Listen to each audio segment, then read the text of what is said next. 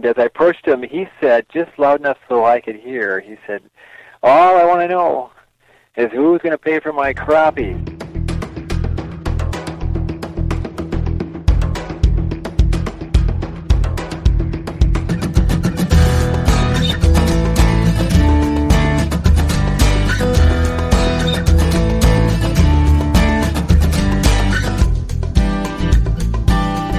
This is the Adventure Sports Podcast, brought to you by 180 TAC. Get out there and have some fun. Episode 22 Paul Schurke Dog Sledding Expeditions.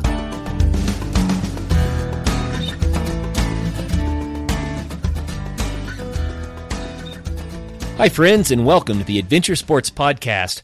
Our show today is with Paul Schurke. Paul Schurke leads dog sledding adventures in the Boundary Waters area in northern Minnesota. He also leads Arctic expeditions, and you too could be a part of that. Paul Schurke first started dog sledding back in his college years, and he has made a business out of this now for over 30 years. Paul, welcome to the program. Yeah, I'm talking to you now from uh, the Canadian border of Minnesota, and I'm looking out my window at uh, one of America's most precious pieces of real estate. It's called the Boundary Waters Canoe Area. It's the most popular, most beloved, protected wilderness area in the world. And a quarter million people come here every year to travel by canoe and dog sled and ski and hike uh, the thousands of lakes that are all still clean enough that you can dip your cup from and drink out of. It's a very special place, set aside in perpetuity as a place of natural sights and natural sounds. And um, and also, it serves the livelihood for our little tiny town of Ely, Minnesota, where there's several dozen folks that uh, own canoe outfitting businesses, and then a few of us that make winter a way of life. And so, um, my wife Sue and our kids and our home here out on the edge of the wilderness in a lovely piece of woods called wintergreen because it's carpeted in a wonderful plant called wintergreen. And um, so, our business has adopted the same name both our dog sledding lodge and my wife's line of um, outdoor apparel that is manufactured and distributed right here as well from Ely, Minnesota. So wintergreen is what we're all about. Wow, I see you have a fantastic URL, dogsledding.com. That's how people can get in touch with you? Yeah, we lucked out. We got in while the getting was good in the URL game way back when. So dogsledding.com um, covers everything we do. Take a moment, if you would, to tell us about dog sledding and about wintergreen. Well, though I was a late bloomer to the dog sledding game, I didn't jump into the fray until my college years. We've made up for lost time now because we've been in it for 30 some years. And Wintergreen is the oldest and largest uh, recreational dog sledding center, well, in the in the Milky Way galaxy. As well, certainly the biggest in the U.S. And not that numbers count, but um, we've we've uh, been involved for a long time, and we love it. And um, so we have a stellar crew of several dozen guides who work here with the dog sledding program. Obviously, we're very seasonal from December through March. Um, and of course, it's become a way of life for my wife and our three now grown children who, of course, off and about doing their things around the planet, but they still cycle back. Peter, Bria, and Barrett, our kids, cycle back every winter to guide trips for us. So, um, but luck of the draw for me, um, my segue to the whole world of winter and, and dogs came by way of uh, connection with the master of the art, a fellow named Will Steger, who is the preeminent contemporary polar explorer of both ends of the world, North and South Poles. And uh, Will hails here from Ely, Minnesota as well, and I got to know him um, many decades back, and he sort of took me under his wings and showed me the ropes of the winter world, and um, also turned me on to a beautiful place, the Arctic. So, um, Wintergreen, while it's our family's livelihood and our home, it's also my ticket to ride because it's been our uh, connection to travel the Arctic. Um, so, Paul, I understand you're getting ready for an Arctic expedition right now. You're headed out here in about a week, right? Yes, we are. We're packing up as we speak. Uh, gear spread out all over our kitchen floor. Um, headed to a beautiful part of the far north, the Svalbard Islands that lie halfway between Norway and the North Pole in the Barents Sea off the uh, coast of northern Russia. Uh, spectacular spires of granite that rise up out of the Arctic Ocean and uh, capped in ice caps and glaciers and uh, snowscapes um, that go on for hundreds of miles and dozens of islands uh, and a host of Arctic wildlife. It's the principal hat for the eastern Arctic uh, polar bears. There's some 3,500 polar bears that call Svalbard home. That's a thousand more bears than there are people there, um, but there is a sizable little community named after, of all things, a uh, uh, prospector who actually carved out most of his career uh, back here in Minnesota, a guy named John Longyear, who left behind 100 years ago in Svalbard um, its little industry, which is coal mining of all things up near the North Pole. His name, the village in that island is called Longyearbyen, the Norwegian word for Longyear town. Uh, about 2,000 folks live there and called the High Arctic home, and they live just 600 miles from the North Pole. Uh, and it's a very happening community with uh, space age uh, university and an opera hall, an indoor shopping center, um, swimming pools, and uh, lots of young families. It's, it's one of the most unlikely things you'd ever expect to encounter, but there it is. Um, and then just outdoors of their little village and their home is this magnificent Arctic land mountainscape of ice caps and glaciers that just uh, awaiting adventure travelers like us who uh, go up there to dog sled. Wow, that's neat. So first, how do you get there? I assume you're flying in, but yeah, yeah, well, it's it's surprisingly uh, easy to access, in part because the economy there is now increasingly driven, uh, with it being the go-to place for European adventure travelers. So there's actually direct jet flights from Oslo, Norway, that take you to Longyearbyen, um, and uh, then off you go. And they uh, so thousands of folks this time of year. This is this is. Uh, this is peak peak season here right now because the long months of winter darkness have ended. It's round the clock sunlight now. Uh, the temps are by Arctic standards fairly moderate, and um, they've got uh, a, a wide array of, of adventure travel options from kayaking to dog sledding and snowmobiling and ice climbing um, and uh, ice caving and um, uh, wildlife tours uh, around the perimeters of the island to see the polar bears and the walrus and uh, so it, it's it's a pretty amazing place and, and little known to American travelers, but it's a big, big deal in Europe. That's fun. So, how do you prepare for an expedition like this? What type of gears uh, do you have to pack up? You're going to be out there for about a month.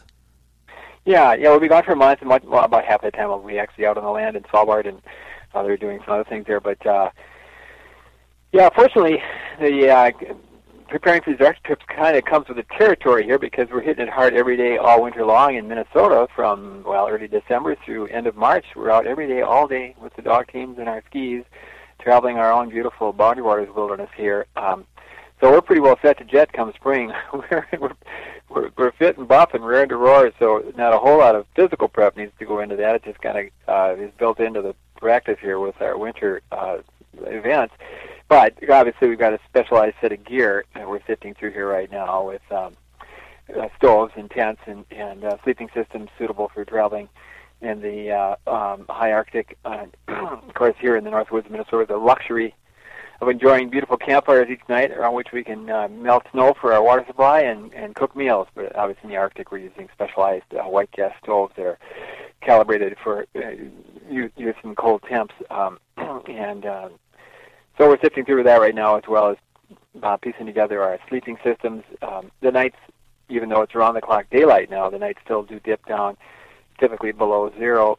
So of course our sleeping systems involve specialized super light camping mattresses, as well as um, uh, down sleeping bags, and then a bivy sack system that turns your sleeping bag into a, a personal tent, so you can actually just sleep outside or or gather in the tent where we will enjoy our meals together. But most folks find that um, it's far more comfortable sleeping outside, um, not so much under the stars because we'll be in round the clock daylight, but outside where the air is cold and dry, inside tents. One of the little bugaboos of winter travel is uh, sleeping in tents in the wintertime, it may not be all you might think it is because tents get quite clammy um, with all the moisture uh, from your breath and perspiration that uh, collects in the tent as frost, and folks opt to sleep outside. And the bivy system is like a little personal single-person tent that wraps over your sleeping bag, so you can uh, enjoy the cold, dry air and avoid the, the clammy, damp sensation that comes with um, winter tenting.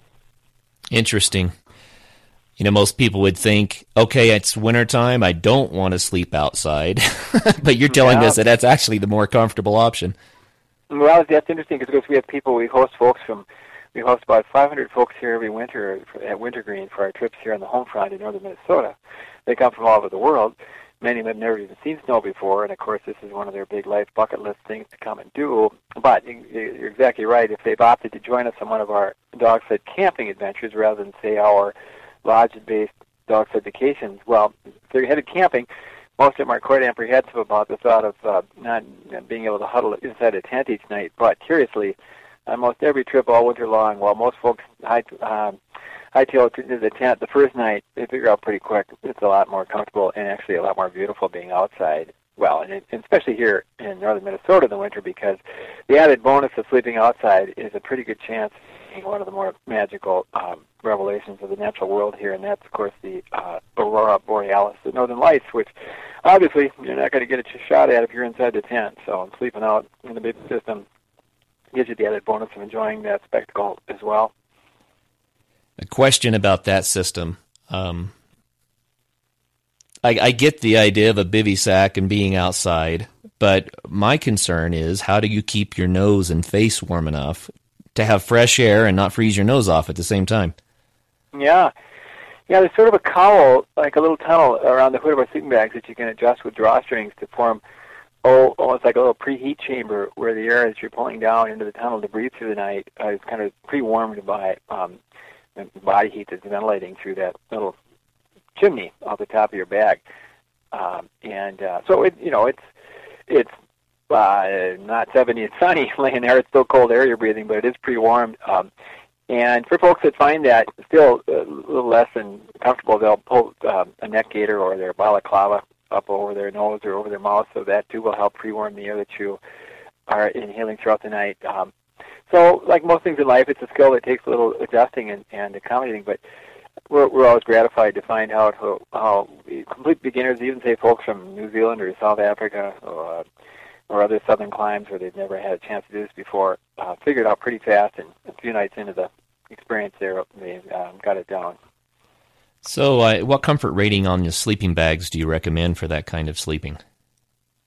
Well, we go with overkill. We go with overkill. Um, these bags that we use here are actually rated to 80 below zero. We've never, never, of course, had a chance to test them at that temperature, but because we're traveling by dog team, uh, one of the beauties of traveling by dog team is you're not frantically uh, trying to shed every last little ounce from your payload. The dogs are very powerful. They're not concerned about a few extra pounds on board those sleds. So, say as compared with a, a winter uh, skier who's traveling with a backpack, and every ounce is precious in terms of your comfort in skiing. With all your earthly belongings tucked into a pack.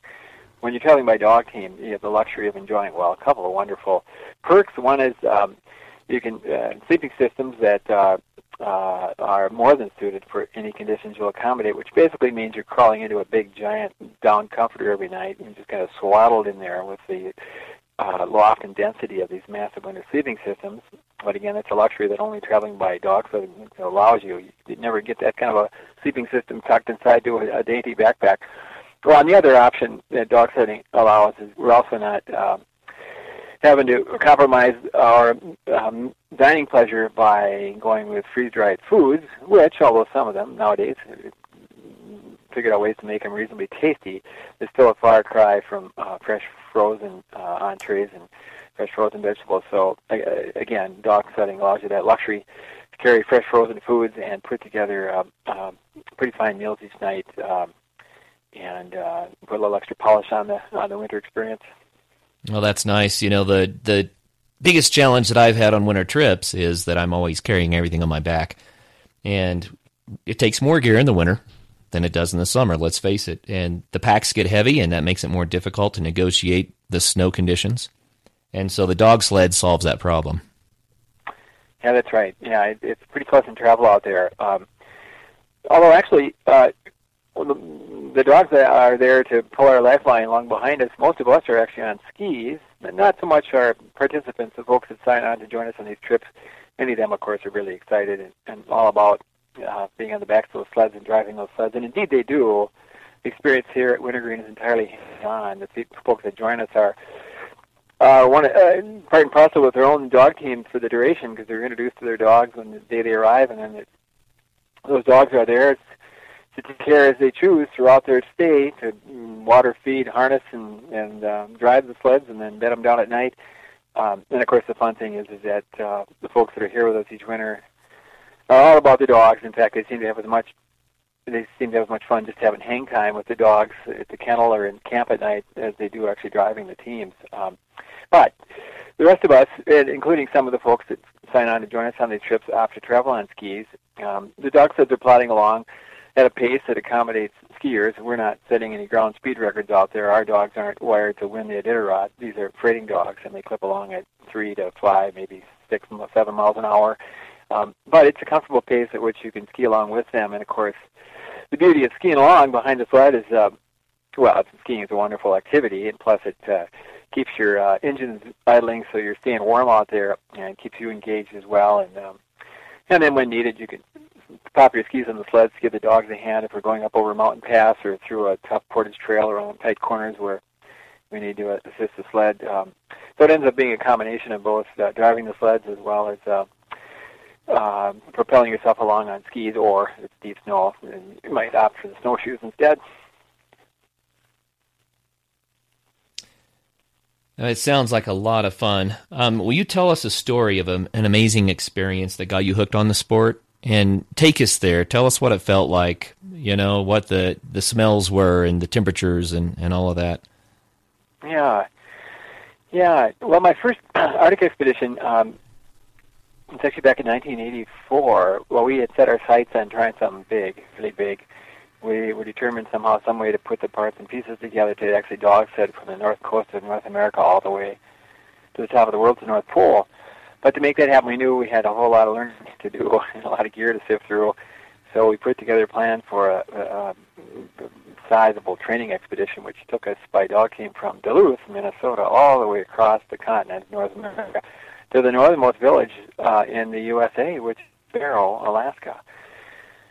Yeah, to get there from Minnesota uh, obliged us to undertake a 5,000 mile, five month dog sled expedition in the winter of '84. Wow! Um, and um, the uh, but a huge chunk of that track, we we dog sledded across the Canadian Barrens, in Central Arctic, and reached the shores of the Arctic Ocean and the Beaufort Sea, and then worked our way down the coast of North America um, towards Alaska. But in '84, there was a curious uh, distraction along the way. It had to do with a little political intrigue back then in the 80s, which uh, concerned the Cold War. Of course, there was our kerfuffle with, know, with the then Soviet Union at the time. And given those concerns, uh, an odd spin-off of those decades of the Cold War was that every 100 miles along the 2,000-mile coastline of North America, at our taxpayer expense, the U.S. had a listening post. These were called DEW line stations, DEW meaning distant early warning system, DEW. Uh, and so every 100 miles along the entire coast of North America, some 60 of these listening posts were set up out there, little concrete bunkers with a radar dome on top, and and six guys inside. They were working 24/7 uh, at the uh, computer screens, watching for that blip to suggest that the Soviets were winging their way across the Arctic Ocean to bomb us to smithereens. Well, of course, the blip on the screen never happened, um, uh, so it was pretty lonely, uh, boring existence for the crews that manned these stations. But then we showed up. We showed up in the winter of '84. So every 100 miles along our dog sled route, we had the option to dip in for a hot cup of tea and in an attempt at conversation with some uh, uh, pretty strange guys. They'd been out there in the woods too long, out there in the Arctic too long for sure, sitting in those bunkers. But um, uh, but it gave us a distraction. But uh, one of the more curious uh, connections we've ever encountered in the Arctic took place there because at one of those stations, they had a mascot. They had a mascot, which was this uh, feral dog, wild dog that had shown up one day at the station months back, and they it was too cagey, uh, too coy for them to handle. But the dog would show up every day at six, like clockwork, when he could smell the sounds of dinner cooking in the little concrete bunkers, and then he would, the dog would patiently wait outside for his turn to leftovers. So we enjoyed carrying, uh, watching the same little routine while we stayed with him for a few days as well. At The station, you know, the wild dog that they had called Sam, would show up out of the blowing snow and the mist six o'clock every night to get his hand out, and then he'd dart off into the snow, and that was it. Well, as it happened when we continued on the trail upon leaving that station, some miles down the pike, we realized that that this wild dog was following us, and of course we felt bad because we had unwittingly lured the station mascot away from these guys, and but there was no no rhyme or reason to it, no way to tell whether he was going to stick with us or, or head back, and so we pushed on. Richard, one of our team members, made a personal mission to try his luck each day at befriending this wild dog. So he would circle back behind the sleds on his skis and try to approach the dog and throw him bits of food and lure him ever closer. And he was making some progress. And then, uh, but the big day came when one day one of our wheel dogs, that's the dogs that are harnessed to the closest to the sled. Um, one of our wheel dogs took a tumble and hurt its paw, so we cut him loose to stretch himself out for the day. So there was empty spot spot on the team near near the sled. Uh, as the day wore on, we watched in amazement as Sam, the wild dog, settled ever closer to that sled, and then all of a sudden, bingo, he he popped right into the empty spot. He was on a harness tongue clip, but he was running in position, and of course that then and there told the story because we knew that he was just a long lost dog, probably from a trappers team on the Yukon River. He was just looking for a place in a pack, and now he found it. So uh, Richard redoubled his efforts to befriend him, and finally got a hold of him, slipped him into harness, clipped him on the sled. He pulled with abandon. He was a powerful sled dog. And then to add to the fun, um, the weeks that followed as we continued our way to Barrow, Alaska, Richard popped him into different spots in the sled, from position near the sled to swing positions up in the middle. And then one day, just for fun, he popped him into lead up in the front. And sure enough, he turned out to be a spot-on voice command lead dog. You know, wow. left, offer right, on by, and, and on around, and he could do it all.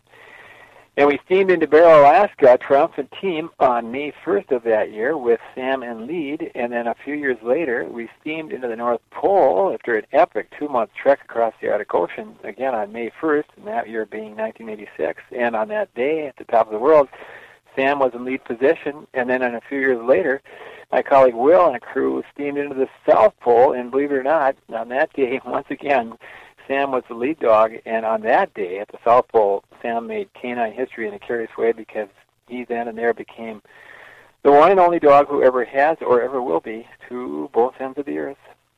Wow, that's an amazing story. Neat. Yeah. So Sam, the famous dog. Yeah. What breed was Sam? Well, we think he was what was called a Mackenzie Husky, a rare breed of sled dog that is no more. He might have been the last of the line, but it was a dog that they had bred, that trappers in the Yukon had bred to be quite big, but also quite leggy because of the depth of the snow there. And Sam was was the leggiest dog we'd ever had, so we're guessing he was a Mackenzie Husky from a trappers team. Wow, neat story. So Sam found a home, and you guys found an amazing sled dog.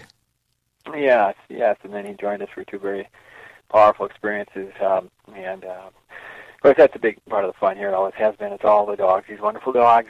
The dogs we have here at Wintergreen are um, all a breed called Canadian Inuit. They're the oldest breed of dog in the world. Most the dog that's most closely related to the the uh, origins of all dogs, which of course is the Timberwolf.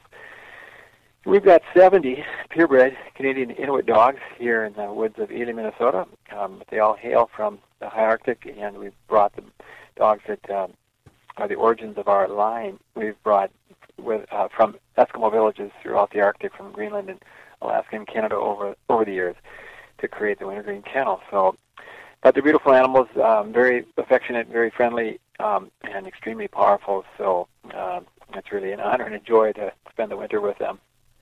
So, what do they look like? How large are they? Well, you know, most folks nowadays, what what people tend to know about dog sledding is what you see on TV at the Iditarod, and those are small, sleek speed machines, usually with very light coats um, and very tender feet. Because as people may have noticed, those dogs are all booted up to protect their tender foot pads. Um, but the dogs that we use here are more akin to what what you might uh, have seen in old black and white pictures from uh, historic times in the Arctic, particularly the Inuit families with their dog teams, because ours are big, fully furred dogs, heavy coats, and they come in a beautiful array of colors, from cinnamon, auburn to white and and uh, brown and tan, and, and often with a variety of markings. And um, and uh, they have an inner downy coat, kind of a waxy inner coat that keeps them uh, warm and insulated, and then an outer guard hair, longer guard hair um, that often has a brindled shading to it. Um, that uh, blocks the wind and sheds snow so they can stay warm and dry. Um, uh, and very, very broad, powerful chests, and then extremely tough feet. Um, as mentioned, while most racing dogs out there are obliged to be bootied up every day, a, a racer will go through thousands of booties in a, in a given race because the dogs blow through them pretty quick. But if they an unbooted dog will uh, wear its pads through pretty quick and, and take himself out of the running. But these Inuit dogs are so tough. There's no no problems of any kind, and will go for years here without needing any attention, medical veterinary care. They're um, just about as rough and tumble as you can get because they've evolved in the high Arctic with one of the world's most resilient cultures, the Inuit culture, the Eskimo culture. Um, and uh, so with the dogs here, wintergreen is probably the southernmost uh, kennel of these dogs to be found anywhere because, of course, they're most adapted to cold conditions and don't do too well in, in hot climates. So I don't know if they would, uh, if you could handle a kennel of this kind of dog much, much south of where we are here on the Canadian border in Minnesota.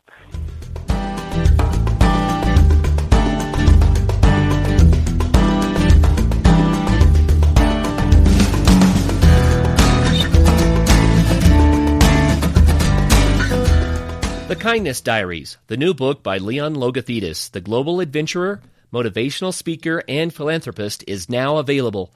The Kindness Diaries chronicles Leon's travel around the globe fueled only on the kindness of others.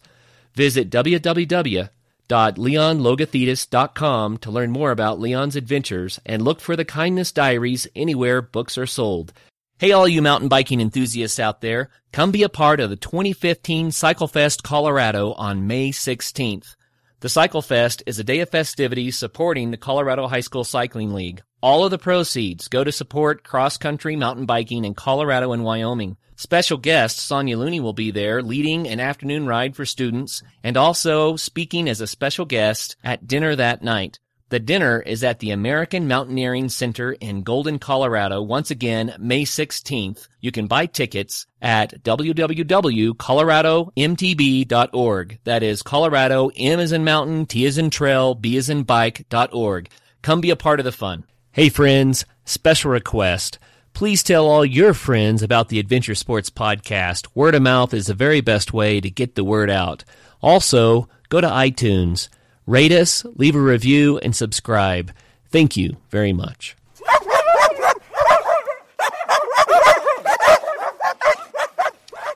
Um, why would you encourage people to try dog sledding in these winter expeditions? Well, of course, uh, the beauty of the uh, of the activity is, is the dogs themselves, and uh, everyone absolutely falls in love with the dogs here. The other intriguing quality of this of Inuit dogs is they have very very um, distinct personalities. So people all glam onto them pretty quick while they're here with us, and then they look at that sea of dogs down there in the kennel and wonder, how am I ever going to remember their names? And they're amazed within a day or two, given the distinct personalities and the distinct colorations of all the dogs, that they've got their names dialed in pretty quick. Um, and of course, then they become close friends with all of them. So that's a big part of the fun. But the other cool thing about dog sledding, uh, it's a, it's a winter activity that accommodates people of all ages and all backgrounds. We have folks from ages 5 to 85 here every winter, and they all do just great. Uh, and it also accommodates uh, people might be Olympic caliber athletes, which some folks might assume is required if you're going to be doing some winter backpacking or winter ski polking. Um, but here, most anyone uh, of any level of fitness can enjoy dog sledding. And a third key reason um, given the fact that undeniably winters seem to be getting wimpier most everywhere these days, uh, dog sledding accommodates marginal winter conditions much more readily than, say, uh, other winter sports. You know, obviously, most folks look forward to having deep powder to going snowmobiling or downhill skiing or even cross-country skiing. And uh, in most areas nowadays, it's that's hard to come by anymore, at least for long stretches. But um, so the dog sledding, even if it's just a couple inches of white stuff on the ground, it's, they're good to go, and the dogs aren't discriminating. They're not concerned about having deep powder, and the dog sledding is just as fun in a marginal winter as it is in a deep snow winter. So, as we're finding here in northern Minnesota, of the various options for winter tourism, the one that seems to be most resilient with the changing world of winter is dog sledding. So I, you mentioned earlier Wintergreen Lodge. Uh, some people opt to not do the, the snow camping, but to come and do the dog sledding and stay in the lodge then. Yeah, that's right. We actually have a network of lodges. We have our own, and then a few others that are um, that join our trail network. We've got about 60 miles of dog sledding trail right outside the door here. So, of the 500 folks who join us each winter from around the world, um, probably close to half are opting to go for the gusto and, and, and join us for a dog sled camping trip where they'll spend the first and the last nights here at our lodge, but they'll spend three, four, three or four days um, in between out on a dog sled camping experience.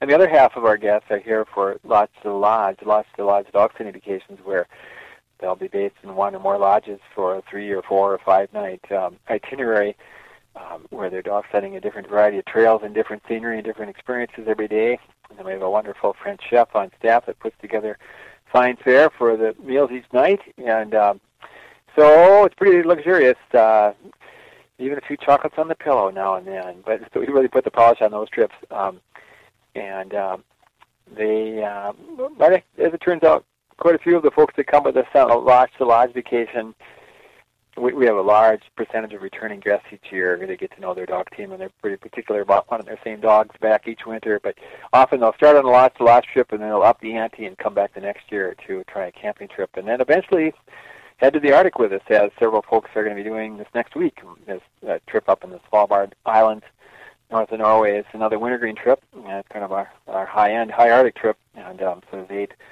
folks who started here on a lodge-based trip, and uh, now are headed headed to Dockside with us up uh, just a few hundred miles from the North Pole. Wow, that's uh, that's neat. You have a great progression there that people can sample and then get more involved and then get more dedicated and then dive in full bore into the sport.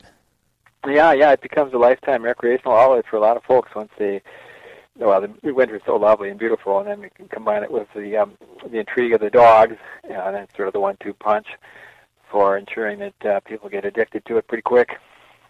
You know, my only experience with dog sledding was uh, in Alaska, and uh, got to take a short ride with a team, and they loved it, and the, oh, yeah. you could feel the joy of the dogs, and you know, it was it was one of those experiences I'll never forget. I, I fell in oh. love with the dogs within about ten minutes. You know, and oh, yeah. all, it, it's just a, a, fascinating experience to to work with a team of dogs that are so excited about yeah.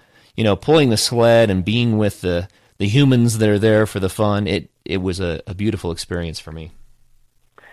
Yeah, I know that's the intrigue of the dogs. Is of course dogs are amazing animals, and they seem to be just hardwired to want to serve people. And, and um, but you never see that more pronounced than you do with dog sledding, because they, as you experienced their courage in Alaska, uh, these sled dogs, uh, they are all about being put in harness and pulling those sleds. In fact, when we're hitting hitting the trail in the morning, if there's a dog that's misbehaved, the, the um, most significant uh, setback you can meet out a disobedient dog is to simply leave them behind for the day. If they whine and howl and chomp on their the kennels, anxious to join the crew, if heading heading out and uh, uh, but it's uh, it's an amazing instinct to see how powerful it is uh, in those dogs that desire to pull and, and to please people and to, put it all together on a dog sledding on the dog sledding trail. So, if someone wanted to try dog sledding, um, what kind of gear and experience do they need before they could come to your lodge and sample it? Well, all you need to bring is the right attitude and an adventurous spirit and and and, uh, and uh, anxious for fun because the rest of it comes with the, with the territory here.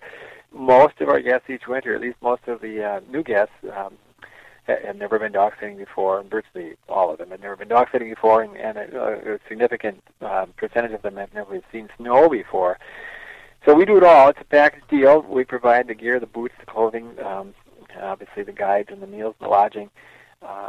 So it's just kind of plug and play. People arrive here. We put a pretty good packet of intro material out in advance, so people get a fix on uh, what uh, how how the system works here with the kind of clothing we rec- we recommend they have, and the clothing that's available on loan here at Wintergreen, warm winter Sorel type pack boots, and then uh, layered um, anorak parka systems, um, and obviously mitts and hats and socks of appropriate uh, uh, service, and then um, um, but otherwise, it, um, they just need to uh, come ready for fun, and um, it uh, it doesn't again require any particular level of uh, hardcore fitness. It doesn't require any uh, particular strength, um, and uh, I think a big part of the fun for my staff is that each week here at Wintergreen, we have such a wonderful variety of folks. Again, folks from all over the world, plus people of all ages. We've got grandpas and grandkids, and we've got um, uh, folks that join us. There's single travelers and come, people that come as a family. Uh, and throughout the winter as well, we'll have contract courses with college groups and school kids, and um, so every week it's something different. Some some weeks we have an added focus where we'll be out dog sledding, but we'll bring along a published National Geographic photographer to help people tune up their shutterbug skills while they're on the trail because of uh, obviously it's a very photogenic experience. So we'll add a little extra uh, connection there by serving up the dog sledding as a photography skills workshop. And we do the same with a writer's workshop. Um, so it's quite the variety pack. And we found various uh, many variations on the dog sledding theme that helps in, uh, ensure that uh, uh, those that enjoy the experience here are, are uh, have added incentive to come back each year and, and add another little twist to the dog sledding. But um, anybody can do it. Nice. Well, Paul, I'm going to have to try that. You know, I I've long dreamed of doing more of it ever since getting a taste of it in Alaska. So that sounds really really fun. Um, tell us a story about a time that things didn't go right, Paul and what you had to do to manage and what lessons were learned from that. Yeah, well, one early winter here, uh,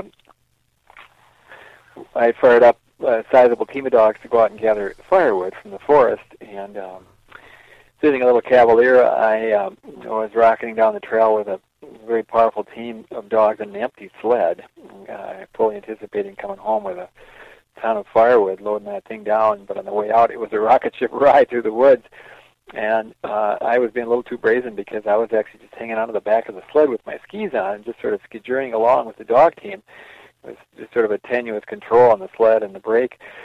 A little difficult to do that when you're wearing skis, but it was a lot of fun and I was enjoying it until until my ski caught a um, a little corner on the trail, and and I got spun around and and uh, knocked off the sled, and, and I went tumbling into the woods, and the dog team rocketed on. Of course, the dogs now were on a full bore frolic, uh, and uh, had no reason or uh, incentive to stop, which threw me into a full bore panic because as it was, it was late in the day, and it was quite cold out, and I was dressed in just um, some thin shell layers, expecting I'd stay warm by skiing. Um, but now I had no idea rhyme or reason to how far those dogs would go or whether I could ever catch up with them. So I gathered myself together and rocketed off on my skis in hopes, hoping upon hope that I could overtake them. But uh, they had, they were taking a, taking a pace at a pretty good clip.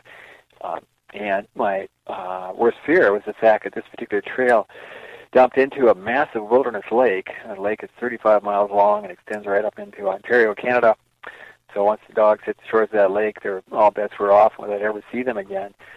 Uh, so with dusk rapidly encroaching, I was had adrenaline pumping and full bore panic, skiing behind them, and um, but then uh, finally, with just a whisper of daylight left, I hit the shores of this huge lake, uh, and almost in tears then because uh, darkness was settling over and the wind was blowing and their tracks were being obliterated by the blowing snow and looked doubtful I'd ever ever find them out there. So I stood there on the shore of that lake, wondering what to do next, as uh, the cold was starting to seep in and overtake me as well. And then, just out of the corner of my eye, I caught a little, a little odd spot out miles out in the bay.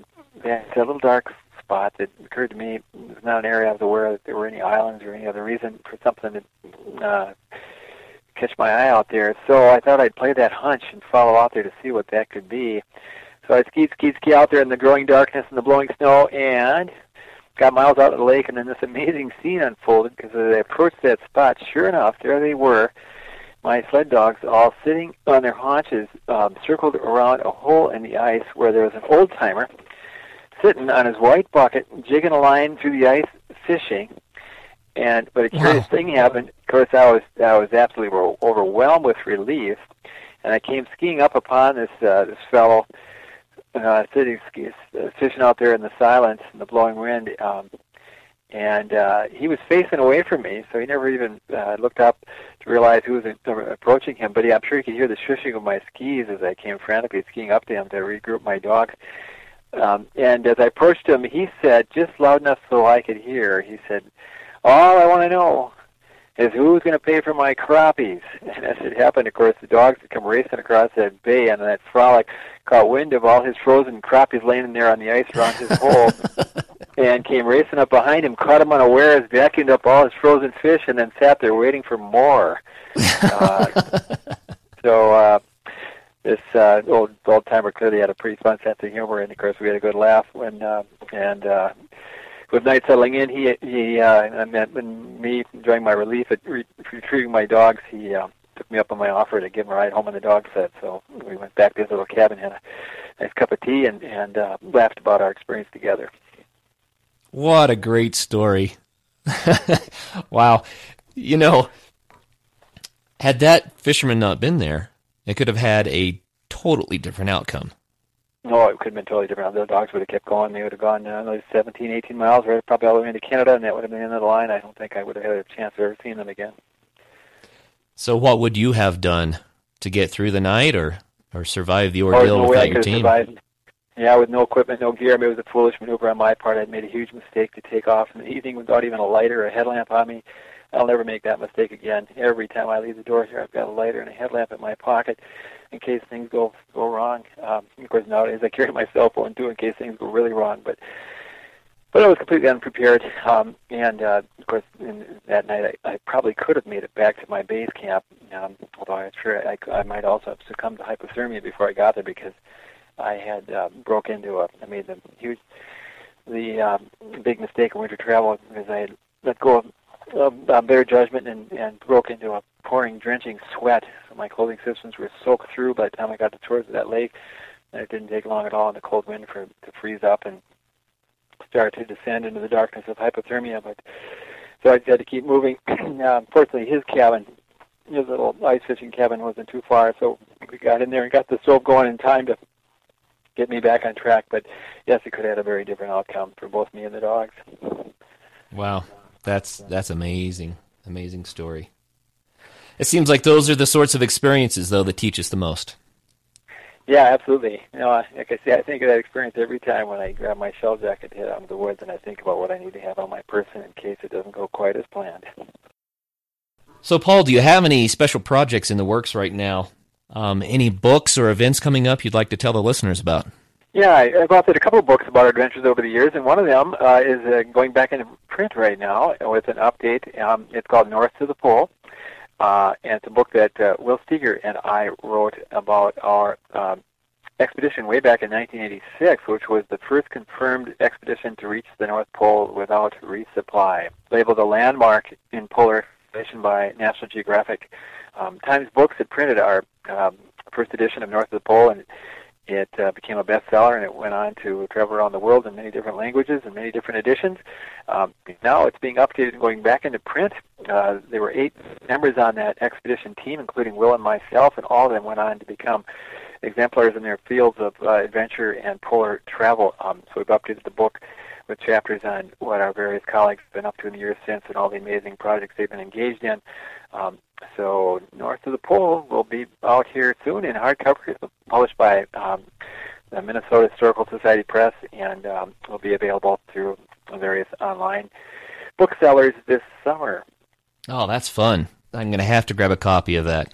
So the, yeah. the original story was about the expedition to the North Pole.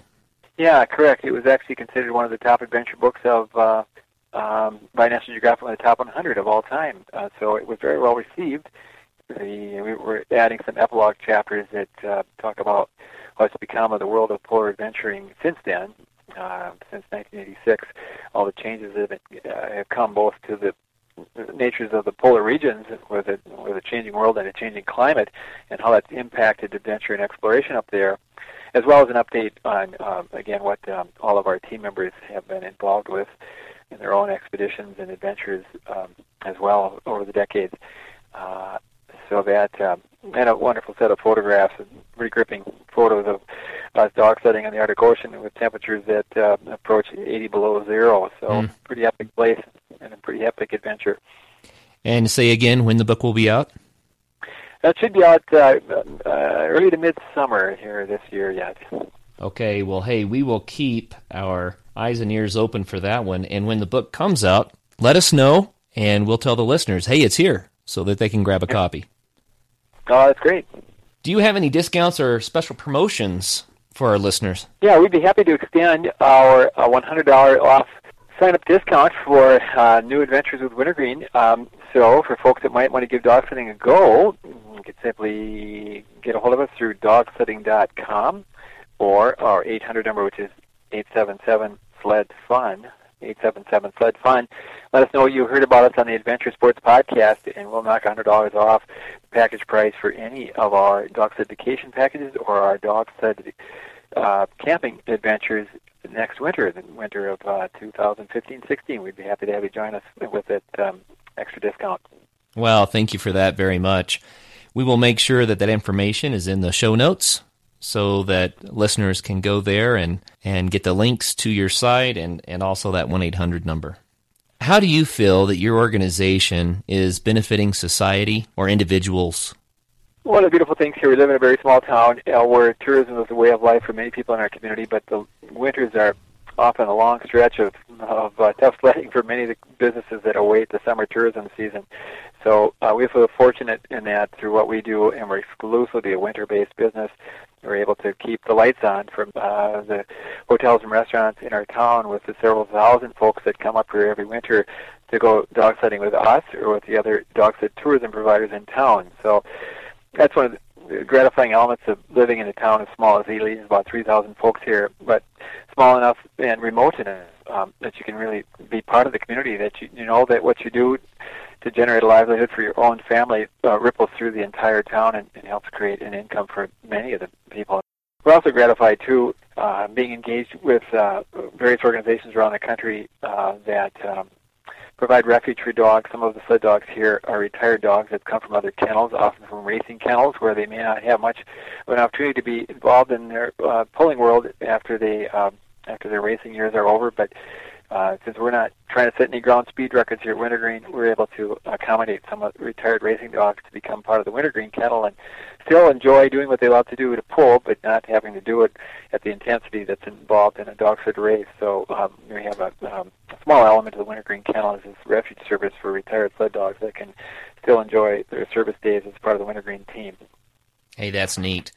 You know, I also heard from two people I think you know. Lonnie Dupre and Steve Piragis both told me about a Bering Strait expedition that had to do with good relations between the U.S. and the USSR. What was that about? Yeah, that was back in 1990, 91 when Lonnie, my colleague, and I put together a project, um, again, back in the era of the Cold War, when, as it happened, um, uh, our two countries, the U.S. and the Soviet Union, had a curious connection because uh, most folks may not be aware that Russia and, or the Soviet Union are is a country's nearest overseas neighbor. Just 50 miles separates us from that side of the world there in the Bering Strait. But that 50 miles has technically served as what was called as the Iron Curtain for the, the decades of most of the last century um, were much like the iron the um, the uh, the ice curtain. Whereas the ice the Iron Curtain over in East and West Berlin, Berlin separated Germany, two sides of Germany. The ice curtain, as it was called in the Bering Strait, separated the two sides of the Arctic. Um, because Inuit people on both sides of that imaginary line that runs down the center of the Bering Strait shared similar cultural, uh, same um, languages, um, and uh, shared blood relations. But all through the era of the Cold War, uh, they were um, physically separated from each other. Uh, guards were posted at the, uh, the U.S.-Soviet border, preventing any contact or communication between the native communities that call that part of the world home. Uh, and it took a tremendous toll on the cultural well-being of the Inuit families that lived up there. So, in 1990, we thought we'd take a crack at that odd little anomaly in the Arctic and try to bring the cultures back together again. Um, and we arranged permission from the uh, Soviet government through the Kremlin to gain access to eastern Siberia and then put together a team that included Inuit or native people from both sides of the border that traveled by dog sled to reconnect the cultures and continents that had once shared this close connection that was severed all during the decades of the Cold War. Uh, and it was an extraordinary, gratifying experience. We were a few months on the trail with this very eclectic team of 12 folks speaking various languages and Inuit dialects, but representing cultures and communities from both sides of the border, from the U.S. and the Soviet Union. and all along the way visiting these communities both in Siberia and then later um, as we crossed the Bering Strait on into Alaska, visiting these communities um, who had who were well aware that they had close blood relation aunts and uncles and cousins and kin just across the 50 miles of ocean that separated them, but with whom they had been denied any chance to have had contact. Um, but that all changed in the wake of our trek. It was called the Bering Bridge Expedition. Um, we were granted um, uh, we were granted meetings with uh, President Mikhail Gorbachev, uh, and what spun out of that uh, six months later was a treaty that opened the U.S.-Soviet border in the Bering Strait and uh, um, blew that wide open, much like when the Iron Curtain came down between East and West Berlin. That was all blind, blown wide open, and a similar thing happened up there in the Arctic as well. And, and we were um, very, Lonnie Dupre and I were very gratified to have been part of that process. Wow, that is a really neat story. Is there a way that listeners could learn more about that epic humanitarian adventure?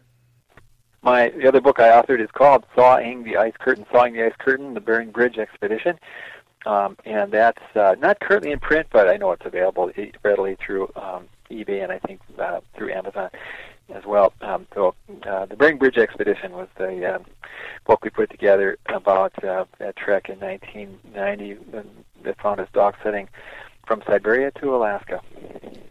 Well, hey, Paul, I can't let you go without asking you about the effort to protect the boundary waters. Steve Piragis mentioned this to us in an early episode, and I'd like to hear your take on that.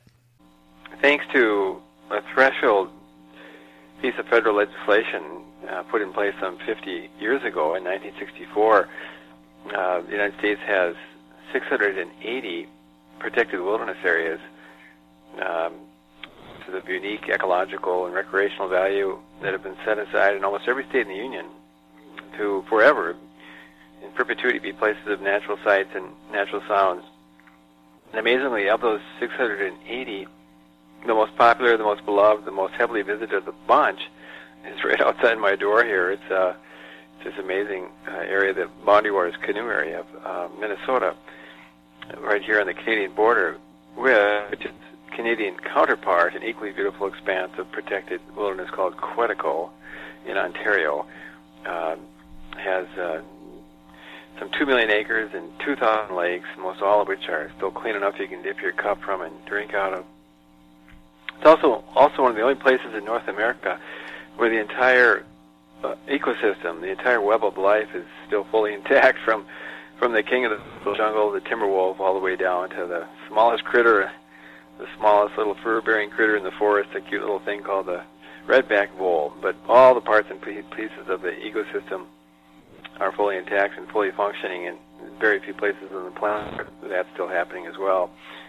So we got this precious place here, uh, and it, it's been here for over 100 years now, starting way back in turn of the last century from Theodore Roosevelt, our most adventurous and most conservation-minded president foresaw the unique qualities of this region and signed the initial legislation that ensured that the wheels were in motion for the increasing protections to be placed upon this region in the century that followed. So here we have today, and it hosts this area hosts a quarter million people each year that uh, recognize its unique qualities and flock here from all over the planet to enjoy it by canoe and hiking in the summer, and then of course dog sled and skis in the winter. So we have a century of protection and a quarter million uh, constituents that all love the place. And, and now suddenly we're a nightmare.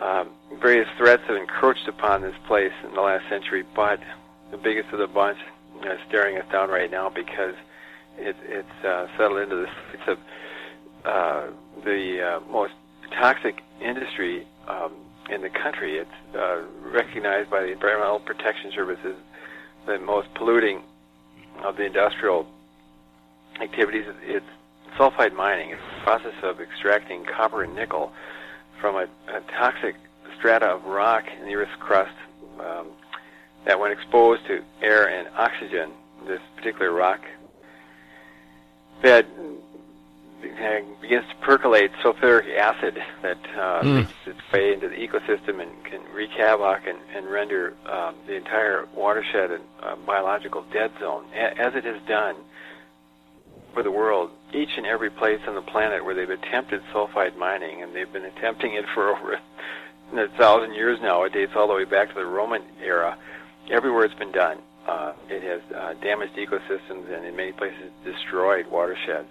And, and now, sadly, um, horrifically, you know, they're proposing to do it right up against one of the most water-intense places um, in, in, our, in our continent, the boundary waters here, and all these thousands of lakes. So, you know, uh, does it seem appropriate uh, for the nation's most polluting and toxic industry to be allowed to operate right up, right up against the nation's most beloved and popular wilderness? Uh, it's, it's just such a, a, a daunting prospect that sort of leaves our heads reeling here, and so we're mounting an effort best we can uh, to uh, put out the alarm and, and, and try to engage um, other folks who are fond of uh, beautiful uh, natural places and, and uh, lovely recreational landscapes like this canoe country to uh, see what we can do to put a stop to this specter of, uh, of sulfide mining taking place in the uh, boundary waters. Well, Paul, what can people do? How how can they get involved? Well, fortunately, we we do have a you know one a one stop shop. We uh, we have a website, uh, savetheboundarywaters.org, savetheboundarywaters.org, and the parts and pieces are all there for people to become engaged. Uh, from uh, something as simple as signing our petition, as we're taking our story to the White House. This week, uh, federal legislation is being introduced to establish a mining exclusion zone around the Boundary Waters watershed. And so we're hoping with the support of the White House uh, that uh, that uh, may in fact get put in place. Um, and so we all have an opportunity to lend our support to that uh, with actions as simple as signing the petition, lending your own voice in favor of, um, of such protection for the area. And um, you can find that again at our website, savetheboundarywaters.org. And there as well suggestions of additional support that anyone can lend to this cause by writing the key uh, congressional leaders uh, engaged in this issue, and, and, names and addresses, of course, are included there, um, as well as opportunities as well to lend support to uh, an advocacy workshop here in Minnesota that's uh, trying to tackle this issue through financial contributions or, or other avenues to help our organization um, do its uh, job and do it quickly to catch us while we can before um, a uh, process gets, gets too far beyond us. Well, Paul, it sounds like a very worthwhile effort. I'm glad to hear that people have championed that cause. Um, we need to protect our natural areas, definitely. I, it's necessary that you know we have mining, we have agriculture, we have industry, but we don't have to have them in the same natural areas that we should most want to protect. Well, that's right. And um, the world has a lot of copper. That's the good news. The U.S. Geological Survey uh, projects that there is enough copper mined in safer places around the planet to sustain the world's needs for hundreds of thousands of years. So the issue is not we need to have this copper. This is arguably the worst place on the planet extracting copper through the process of sulfide mining.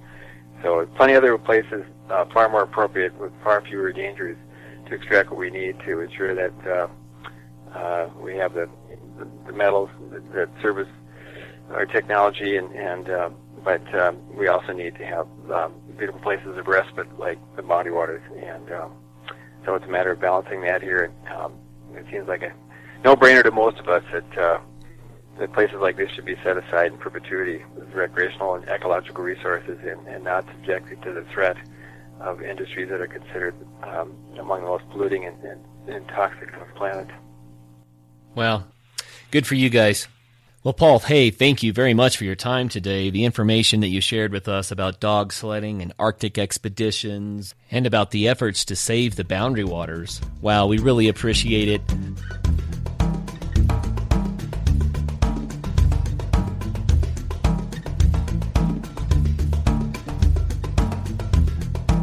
Would you like to be a guest on a future show? Just go to adventuresportspodcast.com and click the Contact Us button.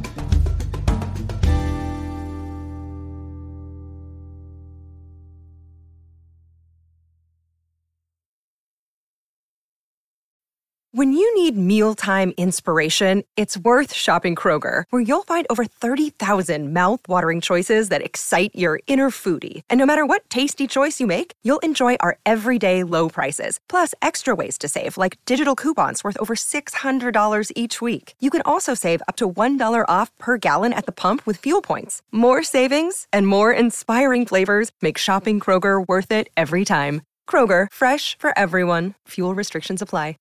Save big on your Memorial Day barbecue, all in the Kroger app. Get three pound rolls of juicy 80% lean ground beef for $3.49 a pound with a digital coupon. Then get select varieties of flavorful Powerade, Body Armor Super Drink, or Arizona tea for 77 cents each, all with your card. Shop these deals at your local Kroger today, or tap the screen now to download the Kroger app to save big today. Kroger, fresh for everyone.